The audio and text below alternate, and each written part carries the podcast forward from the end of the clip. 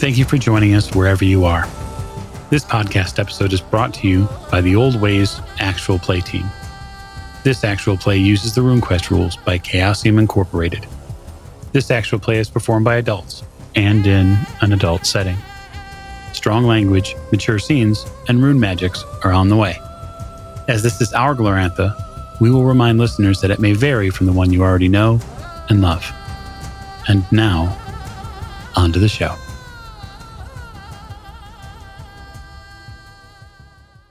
Thank you for joining us on another episode of the Old Ways Podcast, a special episode where we are going to sit down and do a little RuneQuest character creation with our friend Stefan. Uh, more on that later.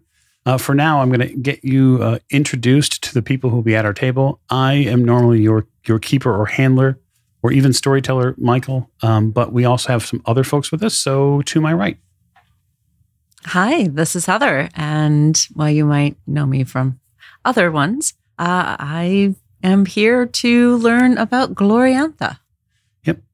This is Jake, and uh, I'm very excited to, to learn about Glorantha. Uh, I don't know anything about it, so it'll be fun. Absolutely.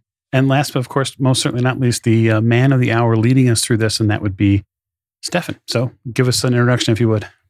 Hi, I'm Stefan, and I guess tonight I get to be Glorantha. So pretty much. I hope you will enjoy the trip. Okay. So um, if you can, give us a, let's say, a maybe a, a broad brushstrokes of the world of Glorantha. We don't have to dive, of course, too deep, but just give us a summation of it so that way the folks who've never played RuneQuest or never read about Glorantha have sort of an idea about where we are and some analogs. Certainly. So, Glorantha is a fantasy setting created by the late Greg Stafford, at this point, some just oh, just around 50 years ago initially. Um, it is a fully spiritual and magical setting in that everything in the setting has a mythological base.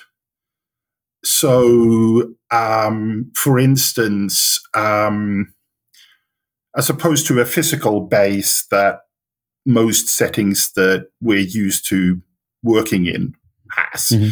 So, for instance, um, if you were to get sick, that's not because you have contracted some biological ailment or there is some imbalance within you. No, it's because there is a specific illness spirit that has possessed you. Hmm. So the treatment for being sick is that you go to a suitably puissant shaman to drive the sickness out of you rather than going to somebody competent in medicine to put you back together. Sure. And that pervades the entire world. We're going to concentrate on a particularly mythically important area of one of the two continents that make up Glorantha. Uh, there's the continent of Genertela, which has a problem in that the god Genert that represents that continent is in fact dead. So that's a problem. There's another continent on to the south called Pamaltela that has a thriving living god that is a far more vibrant landscape than the area we are in. We're going to concentrate the action to uh, an area in central Genertela, commonly known as Dragon Pass. It is a gap between two fairly major mountain ranges that run down the continent pretty much north to south. Mm-hmm the gap is there and it's about 40, 50 kilometers wide because there is a valley left behind when one of the great dragons decided to fly off and go elsewhere. Dragons in Glorantha are basically mountain range sized Wow. Okay. Good to know. and are part of the uh, originally original mythical beings. I think the best thing to do is to give a quick historical summary of what has happened up until the point that we put the camera onto the characters. Certainly. At the start, when everything was created, there was no time.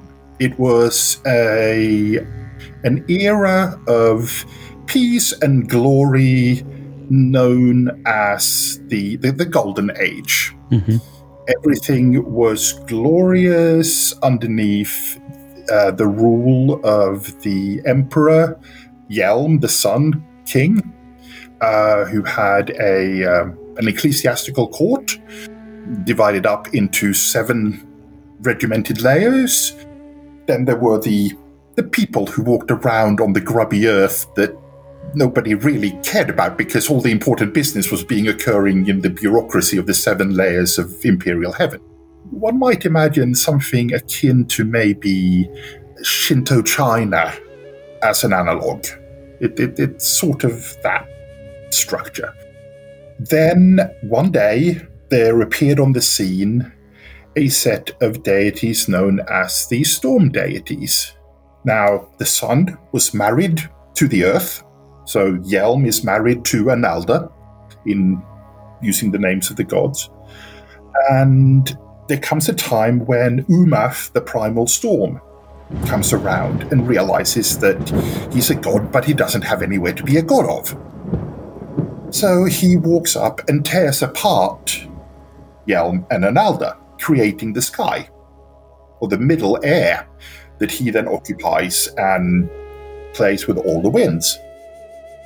And he creates his own family of gods within that space. One of which uh, that we're going to probably hear quite a lot of, because he's the major deity of the land of Sartar, which is the locale within Dragon Pass that we're looking at, known as Orlanth, takes the title of the Lord of Middle, the Middle Air, and he's a fairly impetuous fellow at the best of times, to say the least. And he doesn't take well to being told what to do in regimented life. So he, he's a little bit upset with the regiment and the regime of the Emperor Yelm and so forth. Meanwhile, in the background, there's this little fellow called Eurmal the Trickster, who has managed to get his hands on a new toy, the sword known as Death, and has given it to Orlanth as a um, keep it safe, dear brother. Um, I can't see any problems here. Yeah. in as part before he does this, he has gone away and killed the being known as Grandfather Mortal, which is why all the mortal races die, because their progenitor mythically was killed by death. Hence, it is the doom of every mortal to eventually die. Things go downhill. Orlanth decides that he has this thing for Ernalda, but Ernalda is married to Yelm even though they've been ripped apart. He doesn't let that stop him. He goes out, woos her with the great and mighty deeds, and there's a big whole arc, arc of that. Net effect is there gets to be a contest in the throne room of the Emperor between Yelm and Orlanth, and it's a traditional best out of three. It's poetry, it's archery. eh, I forget offhand what the third one is, but basically, Yelm completely wipes the floor with Orlanth, who, being embarrassed in front of everybody, including Ernalda, gets a little bit hot headed, pulls out the sword death, and sticks Yelm through the throat, thereby killing the Sun Emperor. Cosmologically speaking, I think this falls under the maybe not a good idea situation. So, what now happens is Glorantha itself is now plunged into darkness because Yelm now has to go down into the under- underground and be dead. So he, he goes down into the hells and leaves Glorantha dark, cold, and barren. Orlanth goes off and marries Ernalda, and it doesn't take long before the cracks in the universe start to appear because the, the order of things has just completely disappeared. And this force called chaos starts to seep into the universe from outside. Chaos is the preternatural, uh, raw, antimatter firmament of everything. It's just pure, utter destruction incarnate. And as cracks start to appear in Glorantha, chaos starts to seep in, and for the people on the ground, this is an absolute catastrophe, obviously. Civilizations start to break apart. Meanwhile, down in the underground, there has lived since the start this race of ancient being known as the Trolls, or the Uz. They are tied to the Darkness They now have a problem because they now have this glaring sun hmm. down with them that is exceedingly inimical to them. So they're driven up onto the surface where they're now forced to coexist with the plant spirits or the Aldryami, as well as the rock people, the Mostali or the dwarves, and all of humanity and the other races, including the dragons. Needless to say, this just gives rise to a, a great amount of two races, one piece of land problems, of which we're fairly familiar in modern times. So that that's going on. The gods are meanwhile in an uproar, having infights of their own, trying to take their own sides. And it just so happens that the entirety of Glorantha at this point is held together by a big spike of true stability, absolute law, something known as True Stone. And things get so bad that at one point this thing just explodes.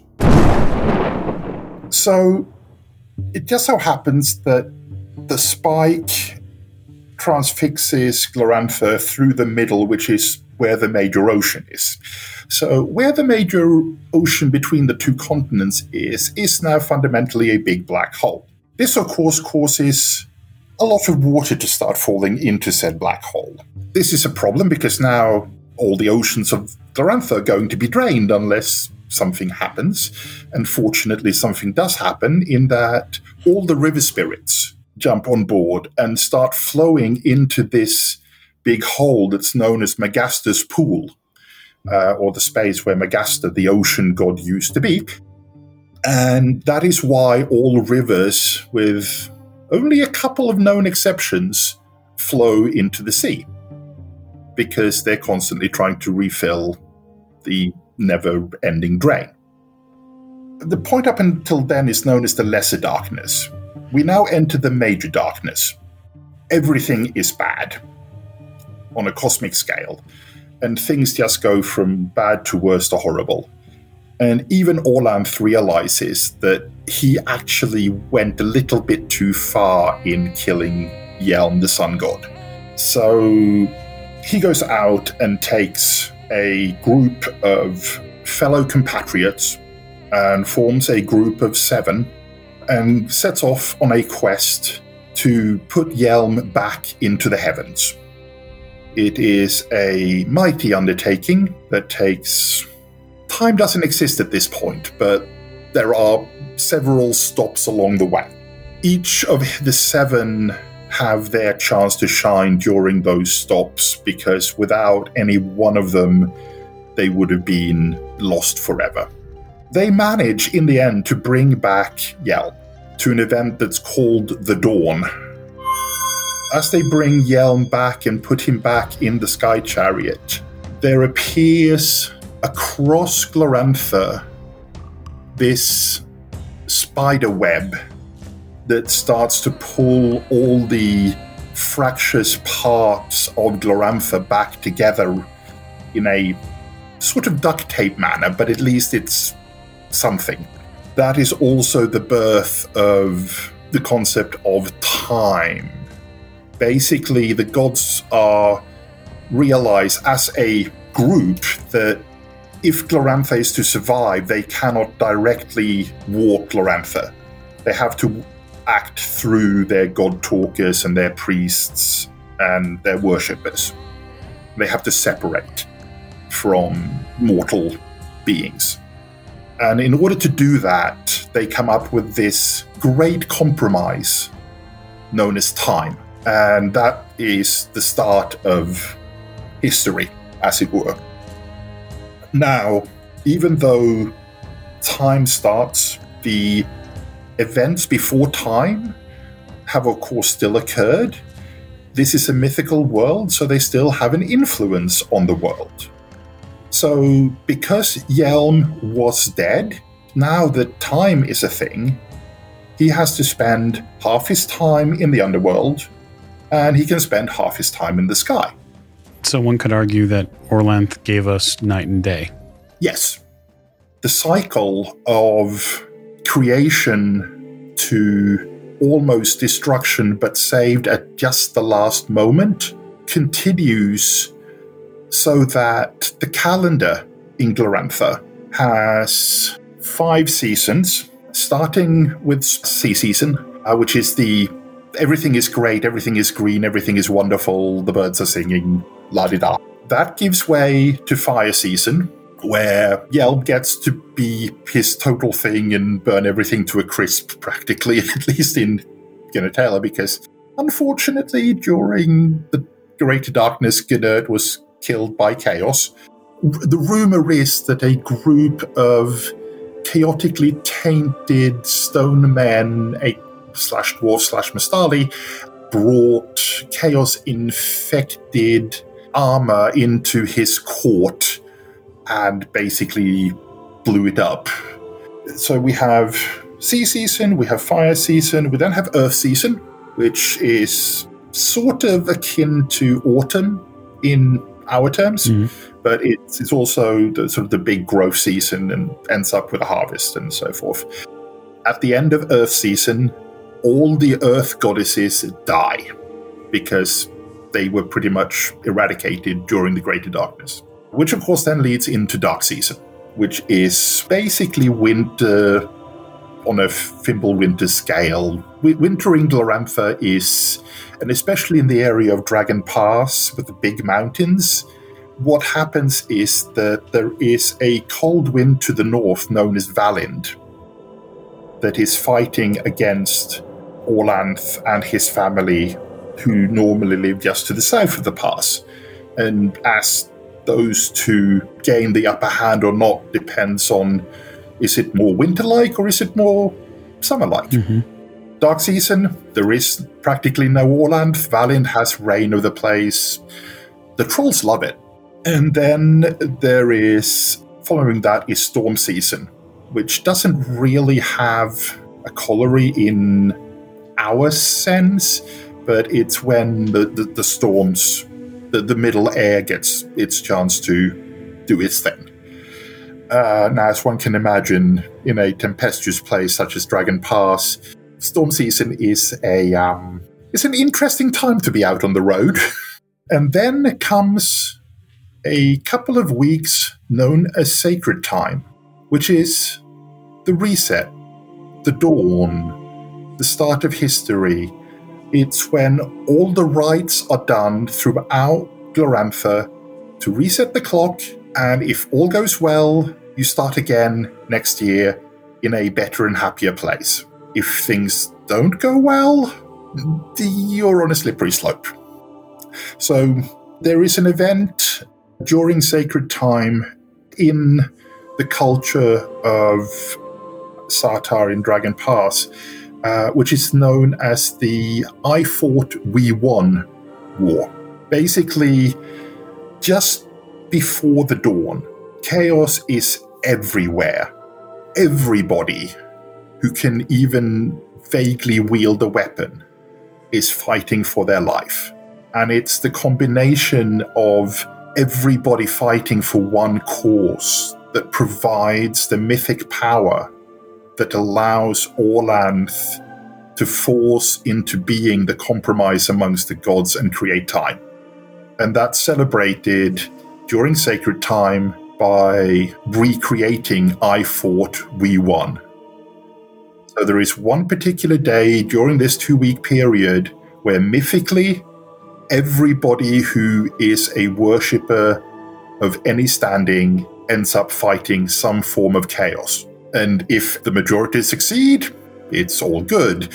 If the majority fail, well, that hasn't happened yet, but it's not believed to be good.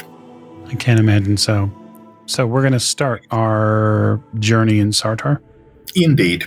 Uh, in the, the, the land of Sartar, uh, in the region of Dragon Pass. Most specifically, so, we're going to start some time back from the the current crop of characters in that we're going to start in the time of your grandparents because we want to find out what has made an impact on your character, causing them to be what they are. For those that have the book, this is page 28 of the main rule book. And basically, the first thing we need to do is to pick which one of the eight of your grandparents, if my math is correct, is your most significant grandparent. Okay. And that's a free choice. And if you're looking on the roll 20 character sheet on the, the, the folio character sheet, there is a family history section. Yep. I see that tab at the top near the center. So, yes, the first thing to do is to work out you know, are you matrilinear? Are you patrilinear? Are you some mix? What type of family are you? And culturally, you could be any. We had kind of talked about before getting into the session tonight that we were going to sort of come from the same tribe. Indeed. The characters are all based out of a village called Londros, which is on a river plain and at the time of the grandparents is part of the Colymar tribe, whose capital is about a day's march to the north. And that's called Clearwine. So named for the particular vines that make that particular uh, area very famous. And it's it's the um, it's a great earth cult center. So it, it, it has a one of the major earth temples in the, the whole kingdom of Sartar. Okay, so um, we just pick their occupation then? Indeed.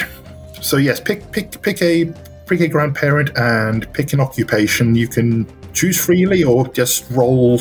I, we got to roll dice. We're Right, We, right. we, I, we got to roll dice, right? so what I, what I want to do is I'm going to roll. I'm going to announce the occupation of my grandparent, and we're going to go to Heather and then to Jake next, so that everybody gets a little bit of a change up here. So Okay. Here's the roll. Uh, so my grandparent uh, was my we'll say grandfather was a priest. Okay. And I am going to be going for my grandmother. And the dice says a fisher. Jake. All right. Uh, my paternal grandfather, uh, what is that? Uh, a bandit. Oh boy, we have a nice uh, a, a nice uh, cross section of uh, culture here. And so it looks like, from what I see here in the RuneQuest book, that we're going to do the same thing for our parent as the most dominant parent. Is that true?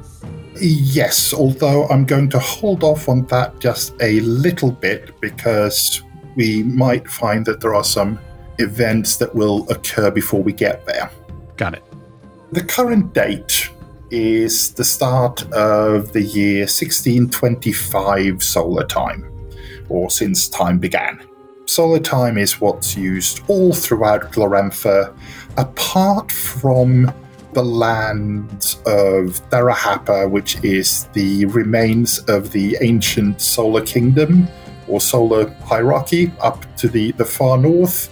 They c- somehow count something like 17,000 years at the moment.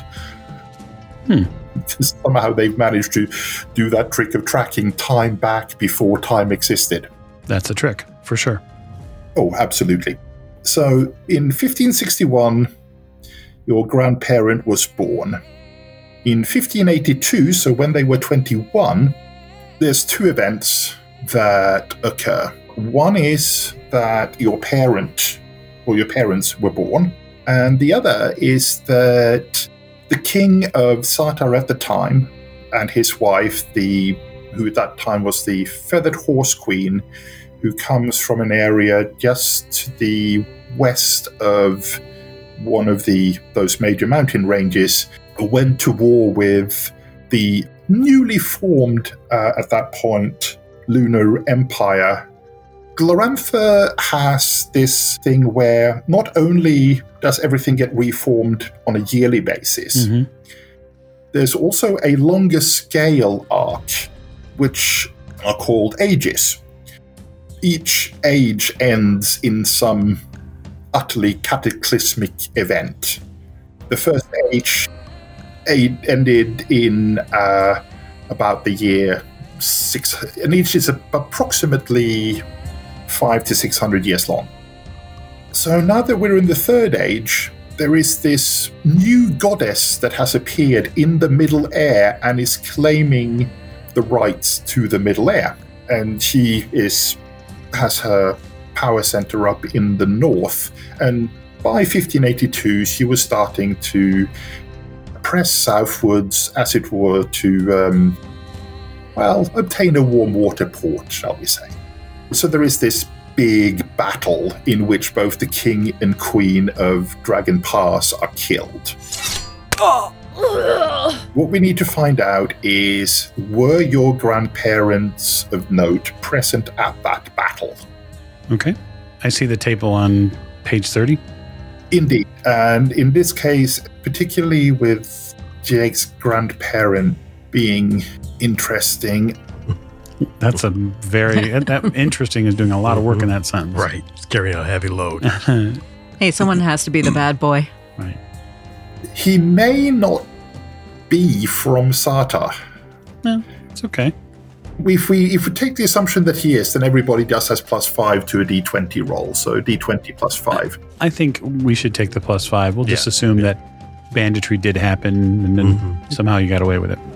Had to be different, didn't you? All right. So I'll roll and that is plus five. So my grandfather was present at the Battle of Grizzly Peak.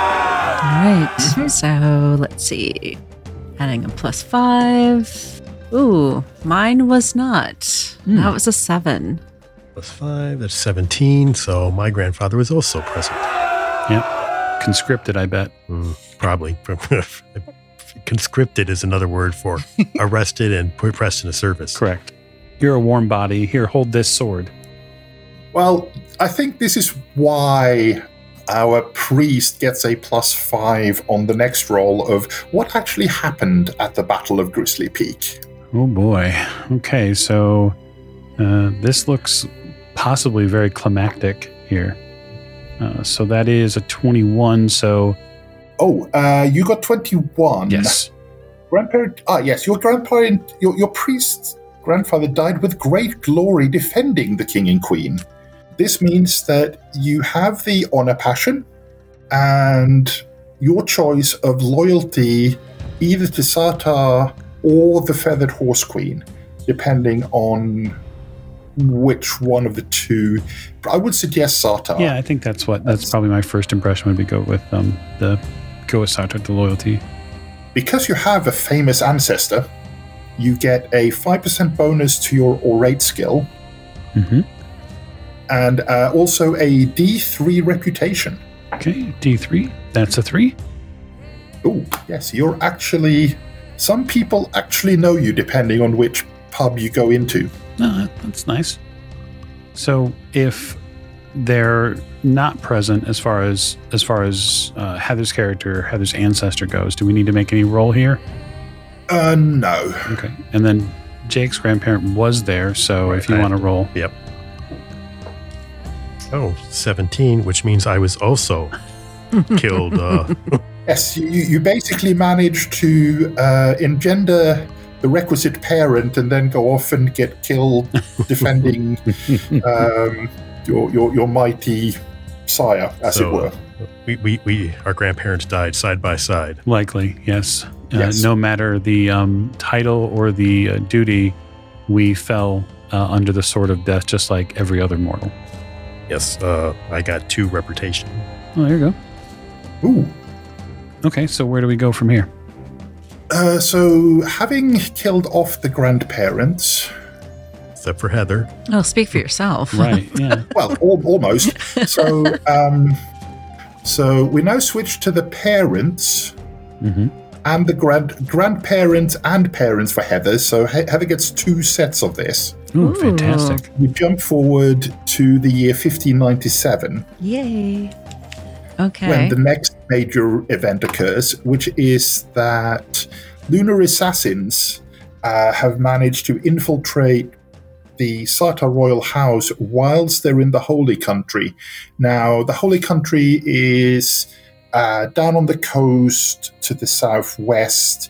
It is a highly civilized, well, comparatively highly civilized in Bronze Age terms, but we're talking. Um, we're talking Alexandrian Egypt versus rural Germania, I guess, which led to a whole cycle of murder and vengeance and revenge and so forth. Starting off with Mike's parents, I guess, or parent, I guess. Okay. So we'll find out what happened to them, if anything, right? Indeed. Um, so I guess my question to you is uh, Does the noble bonus still apply here?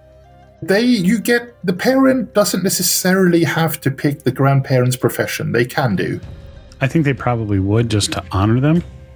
Uh, so that's a 16. So they fought in the holy country and survived. Indeed.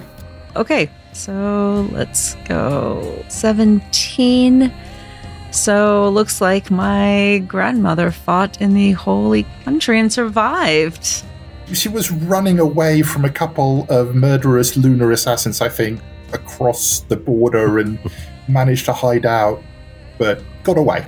Hey, she, she survived. And considering the time period and the standing of the country, and survival's not a bad thing.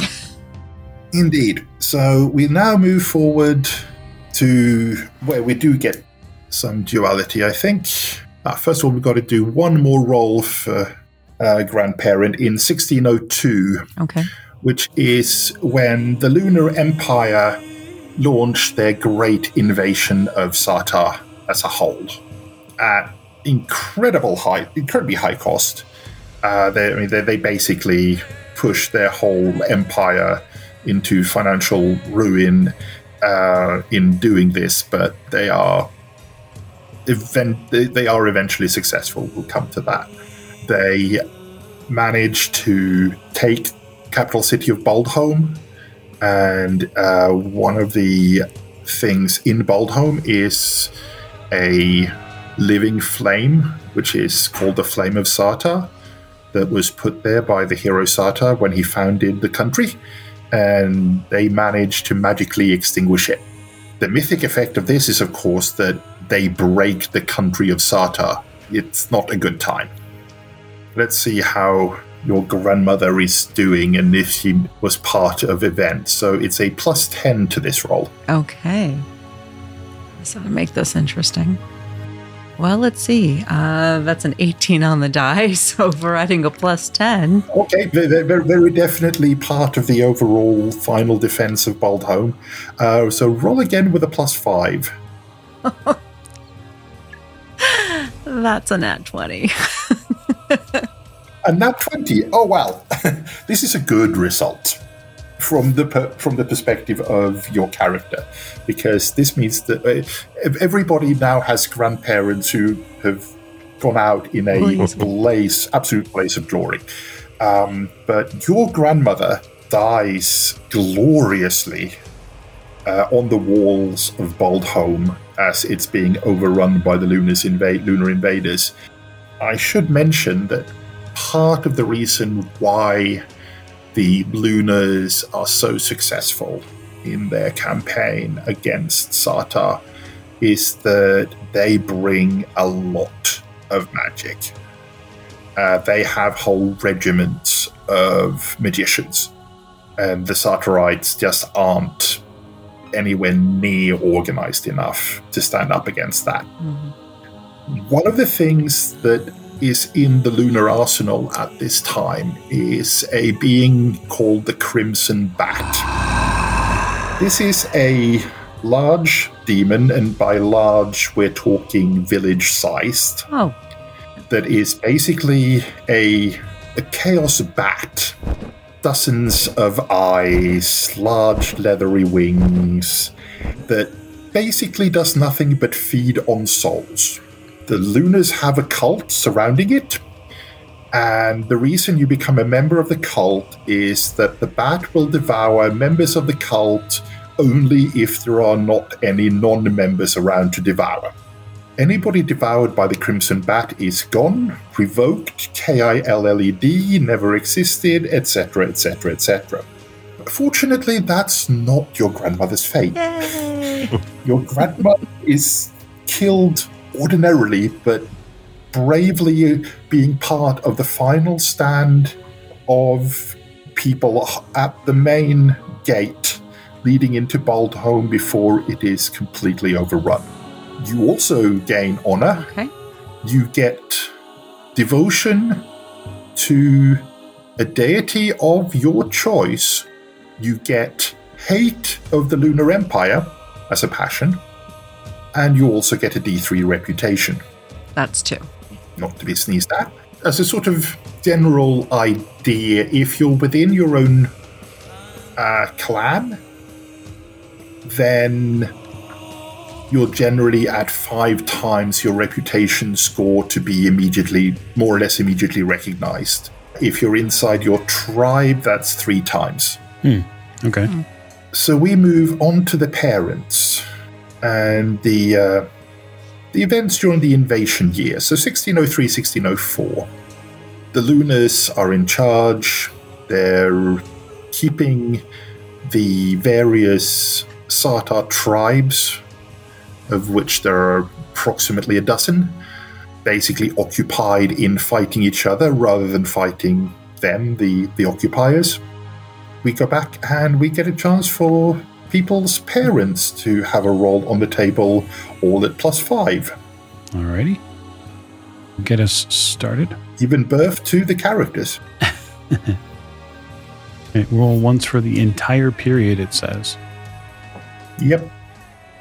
That is a one. That's a normal year. So a a six. So it's perfectly normal. oh, right, because there's the modifier. But it's still a normal year. Yep. Nothing of just usual cattle raids and incursions of chaos and That is a five. So, yes, and yet another normal year. No, you, you had five. Oh, well, five plus five, so 10. Dang it. I was, I tried. having having given birth to our proto hero to your mother. Sadly is let's have a see what happens. Let's see what page 35 has to say. If you were to roll just a straight d20 And that is a nat 20. ooh. That's interesting. That is killed in a magical ceremony. Oh, goodness. what I suspect happened to your mother, having just given birth, is uh, in during sacred time at the end of 1604, the tribe holds a ceremony to basically cause the river river uh, river plains to flood come the start of sea season. It's calling to the river spirits to bring the waters to the land, to refurbish it and to refurnish it. Unfortunately, this year they're a either they've failed to properly propitiate the Naimi river spirits, or they did things a little bit too well. Uh, in any case, your mother ends up being drowned in the event. Whether you wish to make use of that in sort of furtherance of the character or not, I leave entirely in your hands. All right, so that sounds like Jake then. Okay, see what we get here. That is an 8 plus 5, so 13, and that means I survived despite widespread conflicts and feuds. Uh, also known as uh, a normal Wednesday in Sartar. um, the, the, the tribes and clans of Sartar are very prone to get into feuds and arguments with each other. What happened after the dragon kill is that um, after some time, the people that would become the Sartarites started to repopulate from the south. And the Colymar were one of the first tribes to resettle the area. They were one of the first five. And of course, they come in, there's plenty of land, everybody goes off, chooses somewhere nice and starts setting up and starts growing more and more successful. But then newcomers come in wanting their portion of land. Borders start to meet as things grow, tensions form. It's actually quite a common theme that a group of Carls from one clan will, especially if they happen to be a border clan, will go across to the pastures of the clan next door and liberate a few sheep or cattle and then take them back and rebrand them, uh, gain a bit of wealth that way. Um, as long as it's kept on within sensible bounds, it's accepted, and everybody just gets on with life. But every now and then, things happen, and you have 40 spearmen marching up the hill to meet another 40 spearmen because their grandmother said something about your Aunt Vera, Uncle Mike's funeral. Been there. Yeah. I've also decided that uh, he's going to take some of his uh, grandfather's bushcraft and become a hunter instead, a more noble pos- profession. Hmm. Very nice. Okay, so where does that bring us to? So that brings us down to the events of your lifetime. So we, we, we, we now shift the focus to your actual character. 1605 Mhm. uh, is, you're a few years old. The Lunars make a major thrust to invade the Holy Country, striking at the eastern portion of it. But their magical god king hands them their walking papers on a platter. He builds a magical wall enclosing basically the access point into Esrolia from Sartar that the Lunars bounce against. And also, there is a large troll settlement right on the coast down on the south that Belintar forms an alliance with, uh, basically trapping the Lunars in a pincer. It, it 1605 is not a good year for the Lunars. Let's have a look at. This is now still your parents we're looking at, Okay. for those who have parents that are alive. Yep. So far, so far alive. Uh, so let's see here. Um, I see that there's a minus five to this roll because I'm a Sartarite, or my father is. Indeed. All right. Uh, that appears to be a feint to the sea with that modifier. So my 16 becomes 11. And I, he fought in the feint to the sea campaign. Indeed.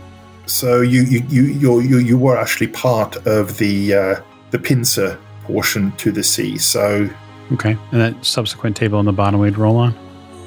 yes, Right. Does the minus five still apply or is it a straight roll? this point it is a uh, your minus five still applies. Okay. So uh, he survives. That's Okay. so 1 to 17 is a survival, so that's pretty good for him. Yep. So, Jake, what uh, what happens to your character's father? Uh, it is a normal year for me, for my father. Well, that's nice. Yeah. Okay. You actually get to just go raiding for cattle and so forth as opposed to Wasn't that nice? It is nice. yes. Okay. So, I suppose that brings us back around again. Yep. And we come up to 1608. At this point, having bounced against Esrolia and the Holy Country, the Lunar Empire decides to um, head. Sartar is centered on a big mountain massif known as the Quivins, and basically the fertile land around it. Initially, the Lunars went down the west side, heading down towards the Holy Country and Esrolia. They bounced. So they now go down to the east. The east is a far less hospitable place. They, they come into an area known as Prax, which is basically a rocky desert, uh, on the far side of which there is one big river with a fertile river delta. So one can imagine sort of Egypt. They go for that, thinking, okay, if we couldn't go to the west, we'll try to push through to get to the sea on the east. They were, but they, they were basically harried all the way, and the, the local peoples, the nomads who go from oasis to oasis within that uh, desert landscape, were able to basically push away the the regular military invasion that tried to use regular tactics in a desert. For those whose parents are around, it's a regular D20 for Sartarites. All right. Let's see what we get. That is a 16, which means uh, my father fought in the first invasion of Prax. Ooh, indeed. So you get to roll again on the next table. Yes, I get it. I get to see what happened to him. And so that is him having witnessed the lunar submission to the Pap priestesses. Ooh, okay. So basically, in the middle of this desert area is a green area known as the Paps. It is the underground home of the earth deity of the region, who's known as Eiritha. And that area is known as the Paps. So it's it's the the the Lunars end up basically surrendering to the priestesses of the earth of Prax, which means that uh, you get the chance. You you you, you get uh, the free devotion to deity of your choice, which we'll come to. Sure. Okay. So then I suppose we figure out what happened with Jake's father. Indeed. Okay.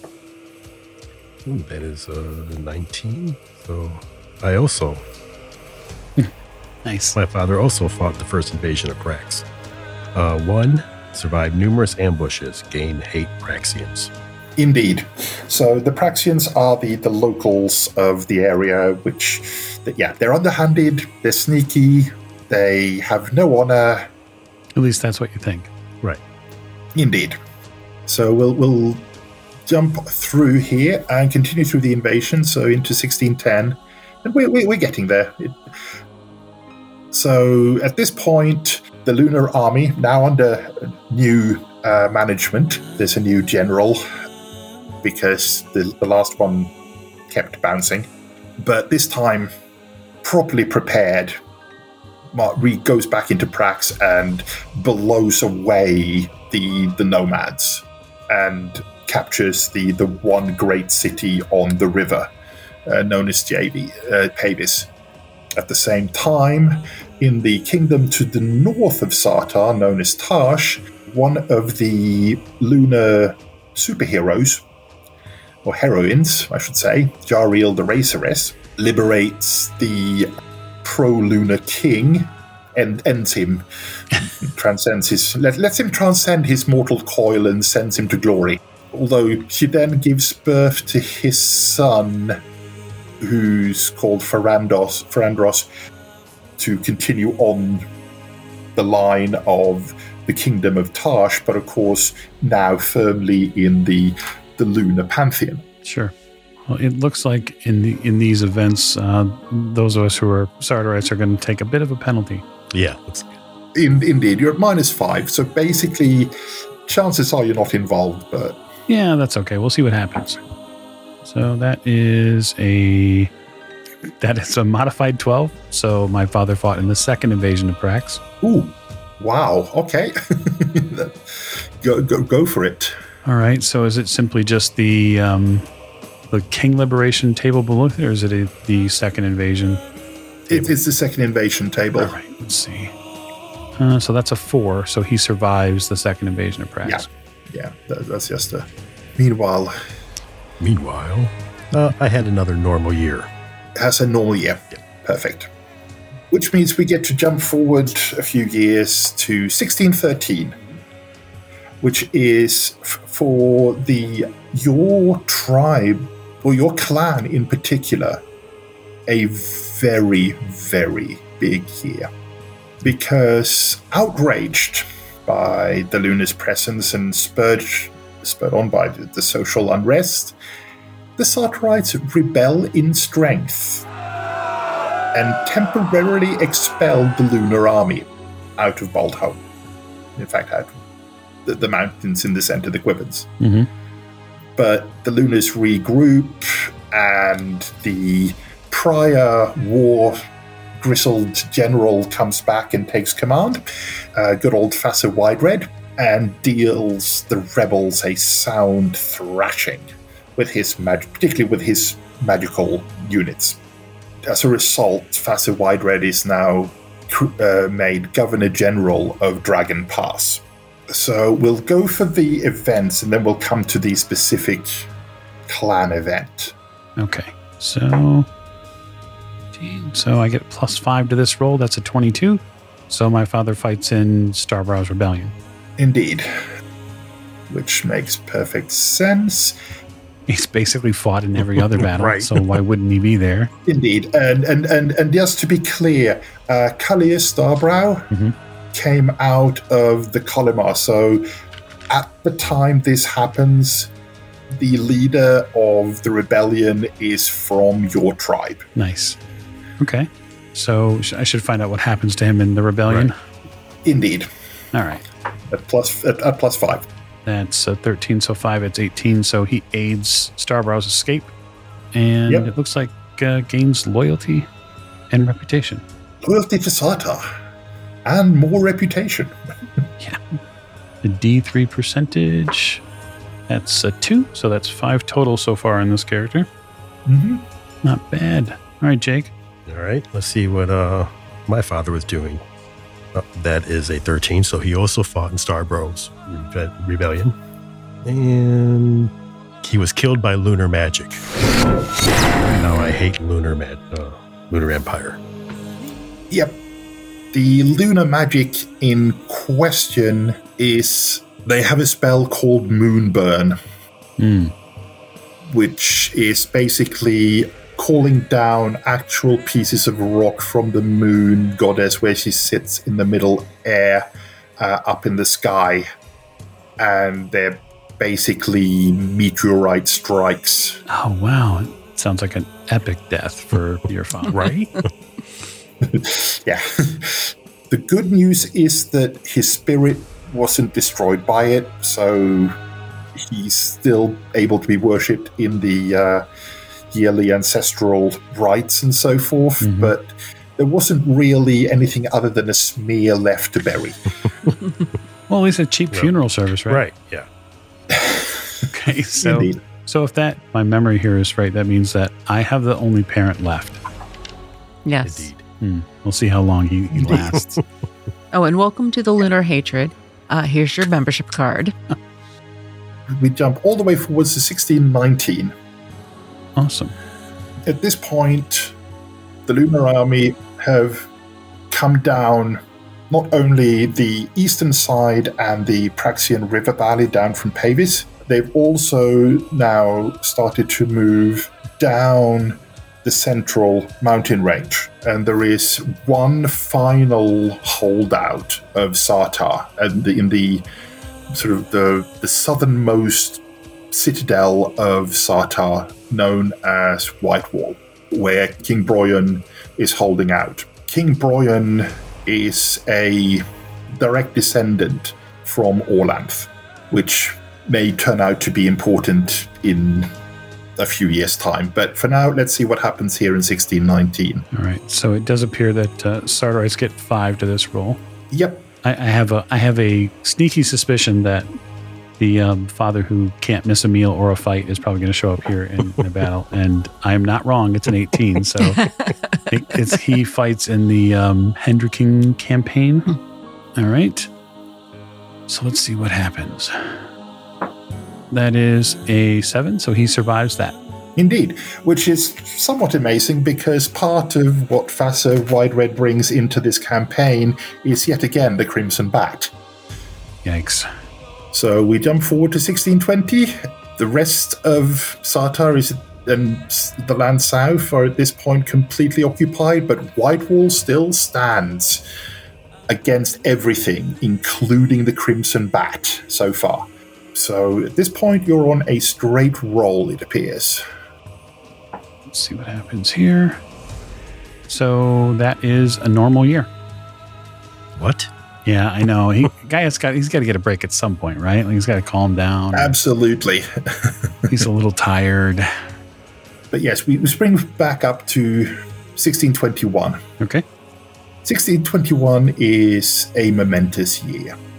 In the east, a big cradle, literally a giant's cradle. So, a boat that holds the baby of a giant, where the giant, is, the adult giant, is approximately 120 meters tall, flows down the Zola Fel, which is the river to the east of Prax, all the way from the mountains in the north where the giants are to the sea. The Lunar Army attempts to seize it, but it, they were thwarted uh, by various defenders, one of which was a fellow by the name of Argrath. The Orlanthi defenders of Whitewall finally fall after two years of siege. Orlanth and Ernalda are proclaimed dead, and the Red Emperor, the god incarnate uh, ruler of the Lunar Empire in the north, declares a full year of celebration. We shall see what happens. So go go ahead and make the general event roll. All right. So Which which which one do you happen to take part in? the Great Winter, it seems. Okay, so with the slaughter of the remaining direct descendant line of both Orlanth and so the the ruler of the Middle Air, the the god who's been uh, who's one of main one of their main jobs is keeping the uh, Great North Wind at bay, and also Ernalda, the goddess of earth and fertility. The result is basically that there is a complete winterization of the entire area. Nothing grows. Not, no, cattle don't or don't give birth to calves. There is a constant blizzard. Life is harsh. So this is what you get to roll on. Oh, it sounds so fun. Okay. So evidently, my father starves to death, making sure other people were fed. Indeed. So family is a big thing in your family. So now now we come back to the, the start to, to you and the year 1622, where basically Fazzur Wideread is retired with honors and yet another new young young up and coming general in the lunar forces takes over, uh, known as Tatius the Bright. becomes Governor General of Dragon Pass. Tatius the Bright is the head of the uh, Lunar College of Applied Magics.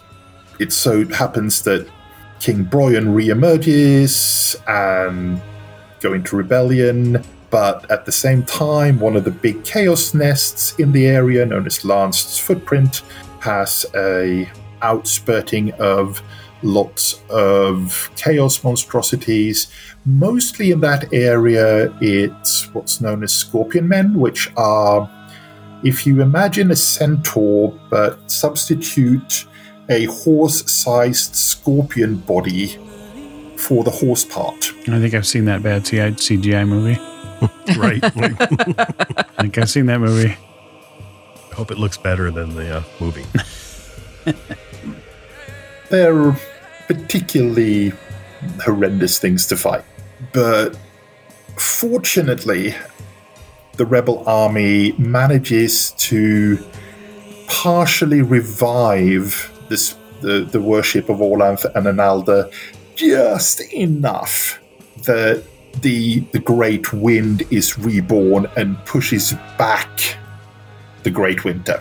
Meanwhile, in Nestrolia, there's a coup d'etat and other civilized things going on, causing uh, political chaos. So each of you, you now, get to roll on the 1622 events table at plus five. Fantastic. Let's see what happens to us. That is a 20, which means I fought in the Battle of Auroch Hills. Ooh, Heather? that is a good place to start. So you're still at plus five. You want me to, to continue then? Yes, we might as well. Yeah, that's fine.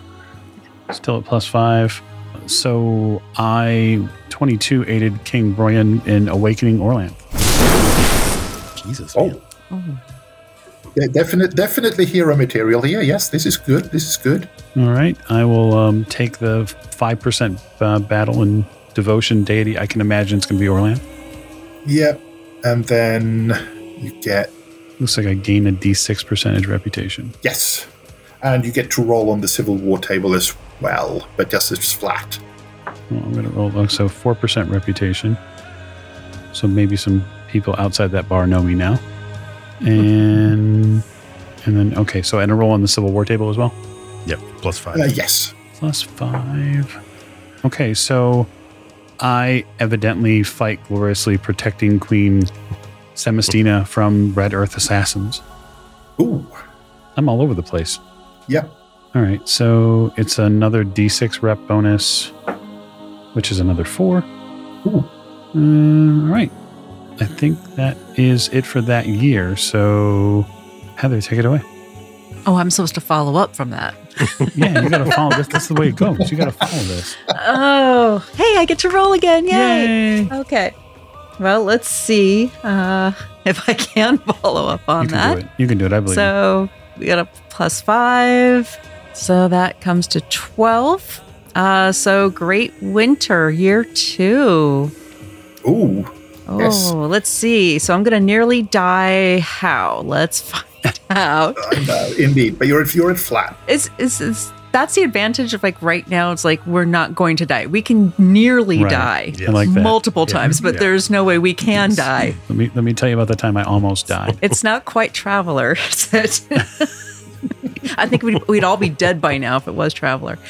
Okay, uh, so Great Winter, year two. Um, looks like this is a just a straightforward roll, Indeed. and that is a four on the die. So I nearly froze to death. And roll a d6 because I joined the rebels and was fighting at the Battle of Auroch Hills. Nice. Is that where I met Ooh. you? Okay. It Could be. It very well could be.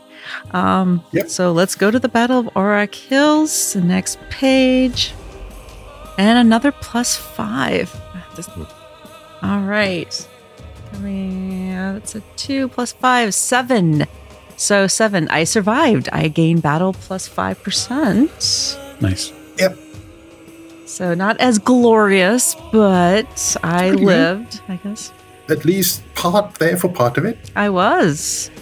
Uh, it looks like that's about as far as she went. She made it through and went, phew, okay. All right, let's see what Yep. uh, my character is going to do. Um, Great Winner, year two. Mm. Oh, look at that. I also rolled a four, so I almost froze to death. And that's a six, so I flee to Esrolia and I fight in the uh, Civil War in Esrolia. Nice. Oh, so that's where you then meet. Yes, this Yeah, yeah. this makes perfect sense. Okay, we have a consensus. that's 15, so I survived and I take part in the Siege of Nochet in 1623. In, in the next year. Okay. Ah. Nice. So we'll we'll use that as the segue uh, into 1623. So the new Esrolian queen, uh, Samastina, gains her new ally King Broyan and his ragged army of volunteers uh, that arrives and defeats the Grazeland Horse army that was fighting on behalf of the Lunars. The Feathered Horse Queen having been uh, killed or being killed soon after by her own bodyguards for uh, failing to win a battle. Um, meanwhile, the Lunar Army has arrived, besieges Esrolia and King Broyan uh, in Nochet, which is sort of the uh, Alexandria equivalent, the big civilized capital on the in the southeastern part of Esrolia, uh, right on the uh, Circle Sea. Meanwhile, going back to the north and up in the area around Tarsh, a gigantic swarm of trolls, trollkin, insects, and darkness creatures crosses Dragon Pass uh, en route to Castle Lead, which is sort of to the northeast of Sartar. It's if you think of a triangle between the Quivin Mountains in the center of Sartar, Prax, Castle Lead is sort of the top of that triangle. Okay. So we might as well go back to Mike's character and see what they're up to. All right. So that is a normal year. Okay. Uh, well, Heather. let's see. To do so no. That is that is a two. So yes, nice quiet year. 1623 is nice and normal so far. so, what does Jake have in store for us to make all of this happen? Because we know that he's at the siege. Yeah. So, he goes straight to the siege. Do not pass go. Uh, So I rolled a 25 with my plus five. Ooh. Oh, That means I am blessed by Queen Samastina. I gain loyalty, Queen Samastina. Uh, add 5% to battle skill. Gain 1d6 times 100 lira worth of gifts from the Queen, which is 300. Nice. And uh, 1d3 reputation, which is 1. And I'll take part in the Battle of Pennel Ford in 1624. next year. Because you're, you're, you're, yes, you are part of Queen Samastina's honor guard at this point. Hello, sugar daddy. the uh, th- this is probably a good point to quickly discuss the uh, monetary system in the, the general Sartar Holy Country lunar region. hmm There's essentially three coins. There's a lead coin, sometimes called a clack, sometimes called a bolg.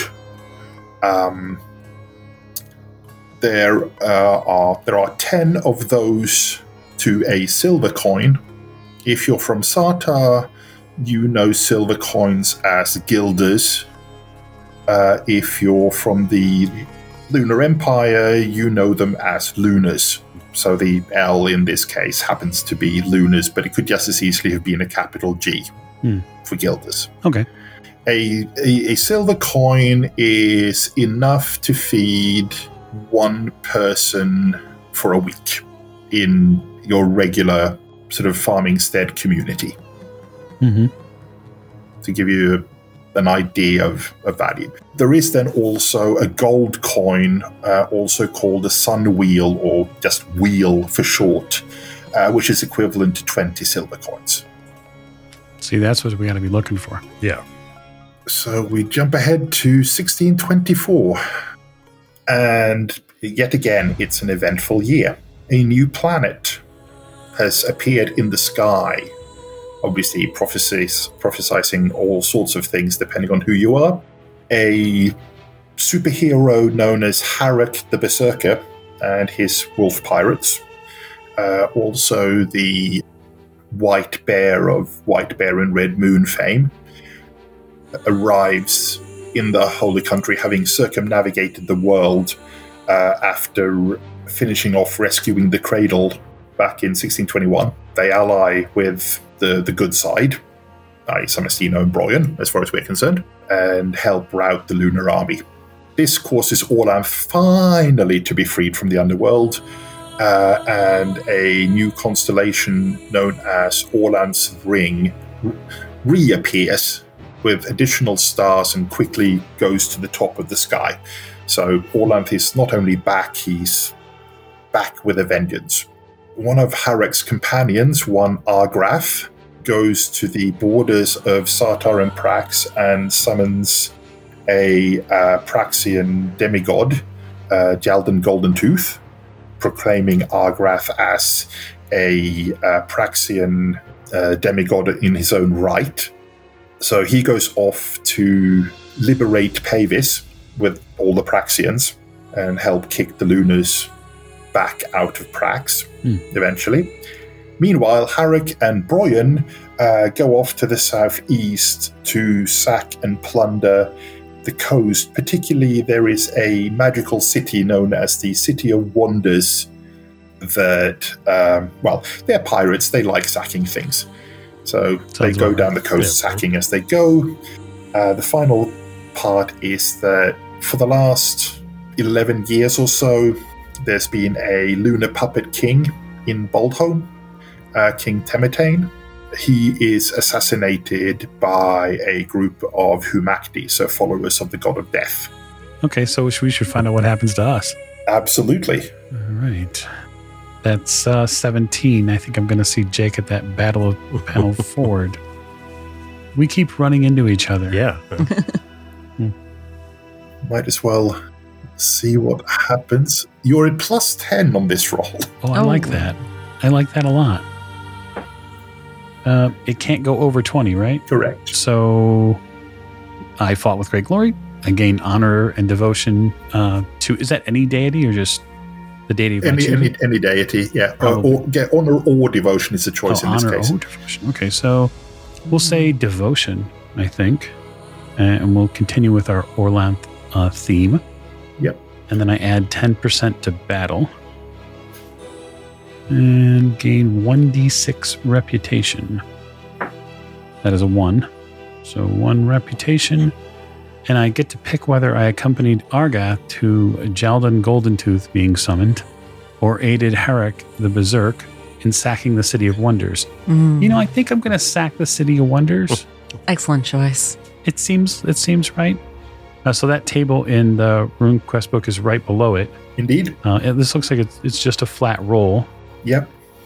Um, let's see if I get betrayed and robbed by wolf pirates. That is evidently I stole a magic item. Ooh, nice. Oh, Ooh. I roll 3d6 plus 2 on the family heirlooms table on page 83. So we zip down there to 83 really quick and uh, finish this out. Well, you, you get to roll it as 3d6 plus 2 because it's a different Oh, Uh, okay. distribution. I have enough d6s for all of you. All right, so that is 3 6 plus two. 2. Yep. Okay, so that is uh, a 12. So an awakened small animal, such as a cat, lizard, or bird. Very Orlanthy. Yeah, I think I think bird is what I'd probably choose. So yeah, and that makes that that actually plays in perfectly where you are geographically. Culturally, for the Orlanthi, putting uh, a spirit into an awakened animal is a common enough occurrence that there are a few awakened animals in any given clanstead. Mhm. And typically for Orlanthi, it tends to be cats because uh, Orlan- Orlanth has a great kinship with Yinkin, the, the, the cat spirit. But just to the west of the lands of your clan is the great Sundome Temple of the Yelmalio worshippers, the guardians of the stead. Yelmalio was the one member of the Sky Court hmm that got stranded on the ground at the start of the Lesser Darkness. And he had to keep guarding the stead and guard the stead no matter what, steadfastly believing that one day Yelm would return and everything would be all right again. hmm And he was still around come the dawn. So they're basically, you can think of them as Greek hoplites Okay. more or less. They're they're they're they're, they're great when they're in units and they'll roll steamroller over just about anything. But they, being a, being tied to the sky rune, use haw- hawks particularly as their spirit animal. Mhm. So, given the geographical closeness, it's perfectly reasonable for you to have picked up uh, some manner of spirit bird, whether it's uh, you know, something a bit more sparrowy or whether it's a bit more raptory. That Probably a bit more a bit more raptory given uh, how I see the character coming together, but you know, magic comes in many different sizes. Okay. absolutely. So, what happens to you, Heather? I'm just hoping not for a normal year. Yeah, I hope you I get- want something to happen. Well, I mean, Hey, when I can't die, I I want something to happen. Yeah. Okay, so let's see. Uh, so there's no modifier to this. So please, please, please, please, please. Oh, you son of a bitch. It was a normal year. It was a nine. Well, so, somebody ha- somebody has to stay at home and actually make sure that you know the fields are planted and the animals are taken care of, and that everybody actually has food on the table, and that the the various kids running around don't stab themselves too badly with the sharp swords. Okay. Well, I know that I'm fighting in the Battle of Pennel Ford. Indeed. And that would also mean, uh, with the 20 or above, that I fought with great glory, gained honor or devotion, add 10 to battle, um, 1d6 reputation. That is four. And I think I am going to go with Argra- Argrath to seize Jaldon Golden Tooth Summit. ooh, That sounds good. Uh, which is a straight d20. That is an 18. I pledged undying loyalty to Argrath of the White Bull and to Jaldon Golden Tooth, and I gained devotion White Bull, loyalty White Bull Ooh, at 70, and then take I will take part in the liberation of Pavis in next year.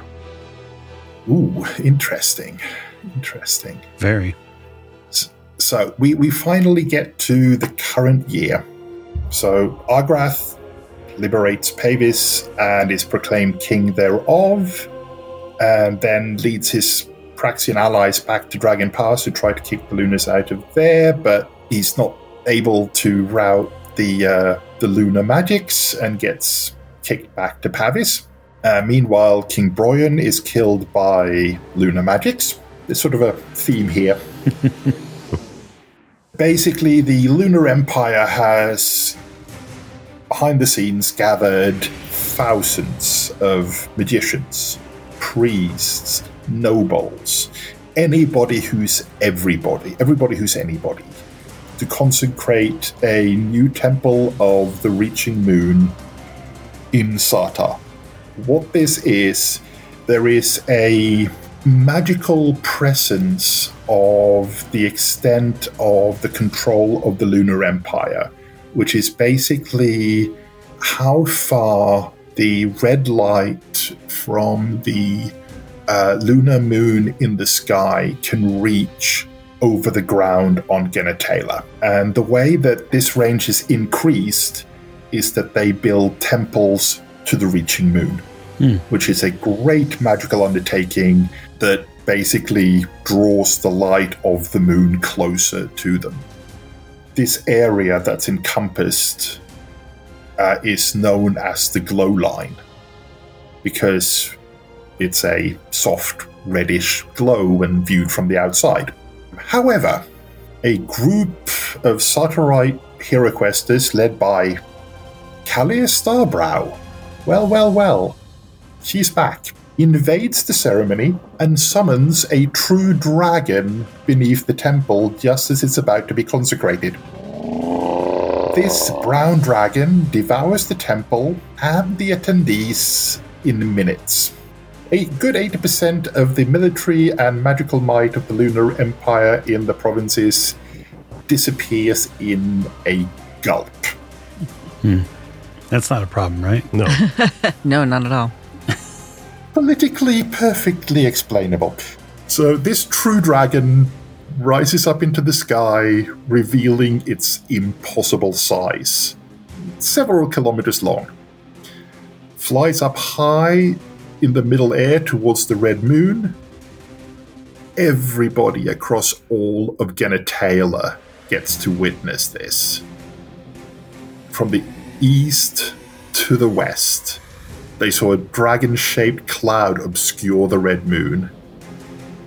For those further out, those closer in, so including yourselves, all are aware that a lot of the ancient draconic powers and thoughts that had been uh, quiescent since the dragon kill and the, the end of the Empire of the Wyrms Friends starts to wake up.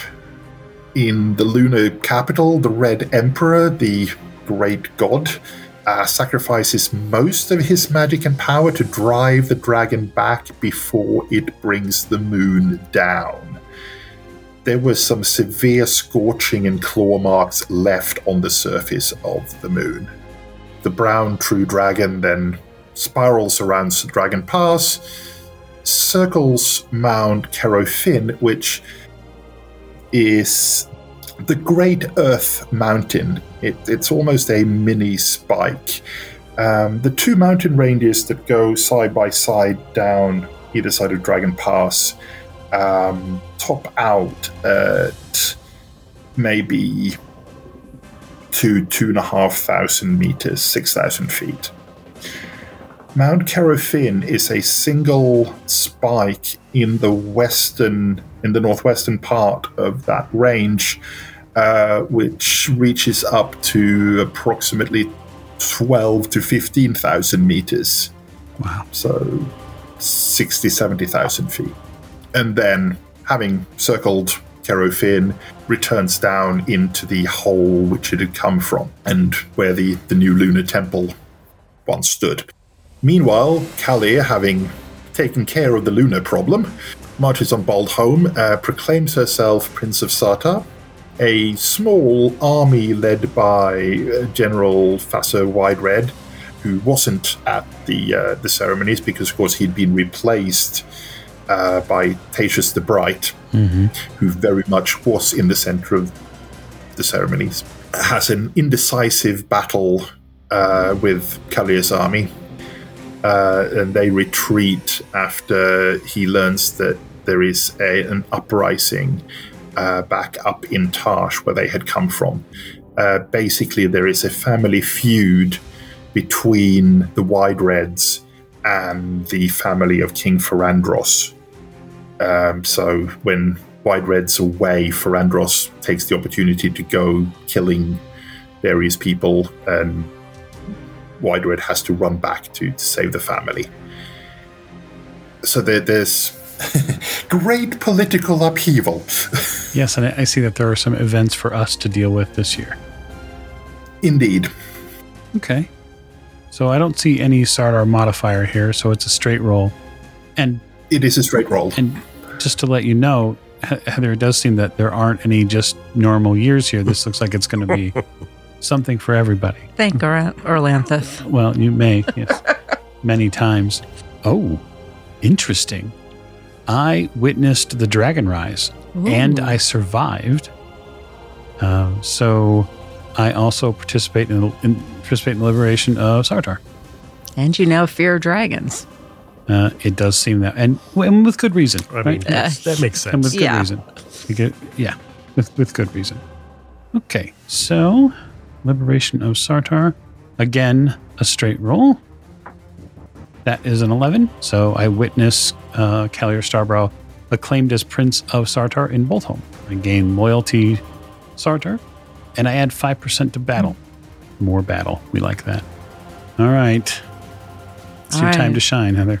I don't know about that, but as long as it's not a normal year, I'm okay. Two of those in a, in a row were just a little much. All right, let's see. We are going, that is a nat 20. Ooh. So I participated in the liberation of Pavis, Ooh, uh, which looks like that adds a plus five. Excellent. Not a one, not a one. Yep. All right. So 11 on the die. So 16 altogether. Uh, acclaimed Argrath as King of Pavis. I gain loyalty to Argrath and a 1d3 on my reputation. For so that's a three. Goodness, quite a bit here. Uh, another 10% to battle. All right, that's easy. And 1d6. Oh, finally, some money. Yes. Yes, it does look like you get war booty, Yes. the best kind of booty. Right. Well, uh, you know, calm down there. it, it's it's predictable at least. Uh, so that's four. So 400. Uh, now is the L, is that, that's lead? that's Luna's, Luna. which is uh, Silver's. Silvers. Okay, so 400 Yeah. silver. All right. And I think I that is it. I believe that's you to you, All Jake. right. I Yes. think I uh, automatically go to the liberation of Pavis. And that was plus five, uh, 14. So I fought with great glory, gain honor, add 10% to battle, and uh, give myself distinctive gar- scar and gain 1d3 reputation. Chicks dig scars. That's right. You were just on the wrong side of the battle, which meant you weren't recognized by Argrath in the battle and therefore don't get a special gift from the booty. No, that's fine. So we, we, we've, we, we now have the history. So Mm-hmm. the next part of your character is how do you fit in the world? I'm taking a slight uh, left turn from the order in the rule book just because I think it, it flows a bit better. So we're going to skip ahead in your characters' histories to the day where they undergo their initiation hero quest rituals. That is to say, that point during the sto- in storm season in 1625, so towards the end of the year, when you get to form the bond with one or more gods that in turn will enable you to get the the abilities to shape your interactions with the runes that make up the very foundation of Glorantha. The gods, since the Great Compromise at the start of time, 1625 years ago, are of course now remote from the world and can therefore only act through people like you, their worshippers. But as a quid pro quo for that, you give them worship, succor, and capability of action. They give you the ability to, in some small scale, on the scale of godlyhood and herodom, uh, at least, make your own way through the firmament, as it were. So, with that, since I know people aren't necessarily uh, that well au fait with the, the very broad and varied set of gods that Glorantha has available, what I think I will do is I'll go around the table, see if you can express what kind of primary actions or capabilities or temperament that you would describe your character with. And from there, we can explore down and see what, what might what might suit. I guess the important thing to reiterate here is what we know about Sartarites, which are they're a very passionate people. Um, they get riled up real easy, much like uh, Orlanth does. Um, that's sort of part of probably the makeup of most of the people of Sartar. So I think for uh, Arion, uh, my character, I think he is probably if if I had a affinity for him, he's pro- he probably most ties close to air Um, he's probably a man of movement. His history shows that. He's been to all sorts of different battles, running around trying to make this make this country, this nation, this this world work uh, and fight back against the Lunars. Absolutely. And I, I, I think, given his history, Aerion does have a lot of typical Orlanthi traits. But I'm, I'm going to throw a few questions out there just to make sure that he, we, we pick him correctly. Probably the first question is How important is honor to Aerion? I would say um, probably fairly high. Um, his grandfather being a priest um, and having that sort of background of direct connection to the gods, understanding um, what they would lay down as both law and what what is right, is probably something that he draws a, a fairly direct line from. Um, he's he's probably tied to that in a lot of ways, um, and that includes honorable combat, and that includes, um, you know, whatever the letter of the quote law would be. He's probably somebody that someone that follows it and and helps um reinforce it, I would imagine too. Okay. And leading on from that, if you was to rate honor versus family, which would score the higher? I think family scores higher. Okay. Yeah, with that, I think Aerion is very likely to come out of his initiation rites, as it were, with the, the, the initiate of Orlanth stamp on him what I was in my mind contrasting it with was with the death and battle god Humakt. Hmm. Uh, so, had you said that honor was more important than family, then Humakt might have been the better choice. Um, but family is very important to Orlanth. Um, so he just, just witnessed by the fact that his pantheon is what 20 30 deities large. It's right. it's not a small group.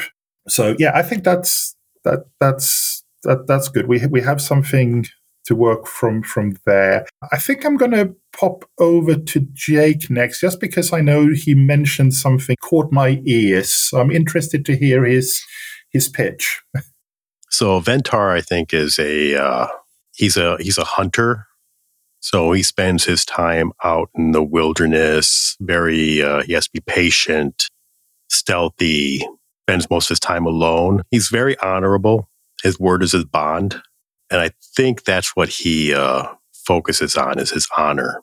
Okay. In which case, there is a particular god in the Orlanthi, or is listed in the the, the Lightbringer pantheon in the uh, the new books, uh, called Odayla, known as the Bear God. Okay, he's one that tends to concentrate on making sure that the clan has what it needs as far as the the hunter gatherer portion of the lifestyle goes. So he'll quite happily go out for weeks, if not seasons, um, and hunt down a uh, particular prey. He's contrasted uh, against the, the other option would probably be Yinkin, who's the, the god of cats. Now, to the, the, the of Dragon Pass, large cats, as we've explored already, are somewhat akin to what the, the role that hunting dogs particularly have in human society. Okay. The the difference with cats, of course, is that they are they are more clannish, they are more tribal. And I kind of get the sense that Ventar is more on the individual side of that spectrum. No, no, I, I think that's pretty dead on. Goody. So we have an Orlanthi, we have an Odayla, and now for Dianis.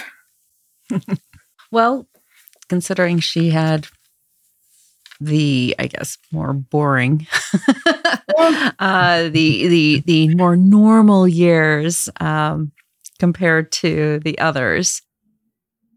She's very much of the earth. I, I she is, you know, when her mom died, it probably affected her very greatly. But you know, she had this uh, grandmother who was very strong, uh, very much, you know, she, uh, even though she wasn't, the grandmother wasn't at the Battle of Grizzly Peak, but she fought, you know, in the Holy Country and survived it, and then died gloriously on the, you know, the at the wall, uh, the walls of Boldhome, you know, she, and then losing her mother. She has, I think, she feels like she has this legacy uh, that she has to protect, that she has to carry on, um, because her mom was never able to do that.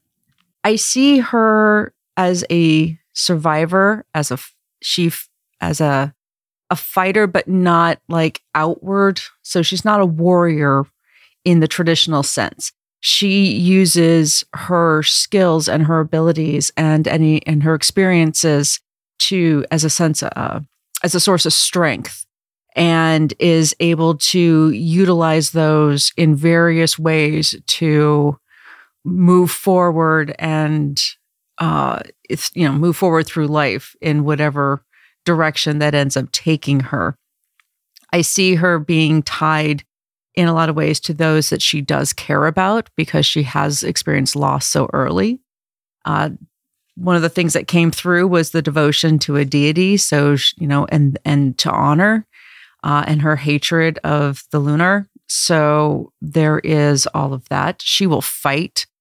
God help you if you cross her because she will take you down. It may not be a direct attack, it could be an attack on different fronts.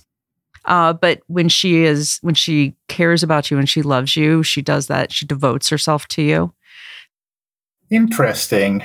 The way you've described it, you've hit a couple of keynotes that makes the uh, the narrowing of choices remarkably easy almost. The one is Eiritha, which is the herd mother.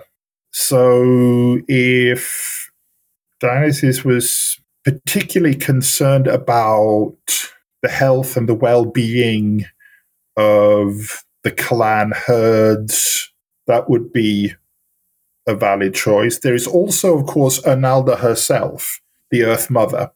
What I found interesting in your in your pitch was that you practically quoted Ernalda word for word at one point. Ernalda. Did in, I? Ernalda is married in this particular geography to Orlanth. And as any married couple, they tend to have their slight differences of opinion. So Orlanth will go famously violence is always an option. Ernalda classically responds with, but there's always another way. That sometimes works better. And then follow it up with the violence. Indeed. so I would suggest that uh, is consider going with Ernalda, as that feels to me the, the, the closest match. I concur.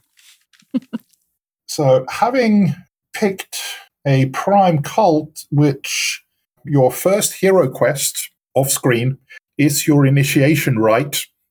And this is not only when, in the eyes of the your clan, the Seth Noring, you take the step from being children to being adults with the tying of yourselves to various runes and gaining runic affinities, that has a physical effect.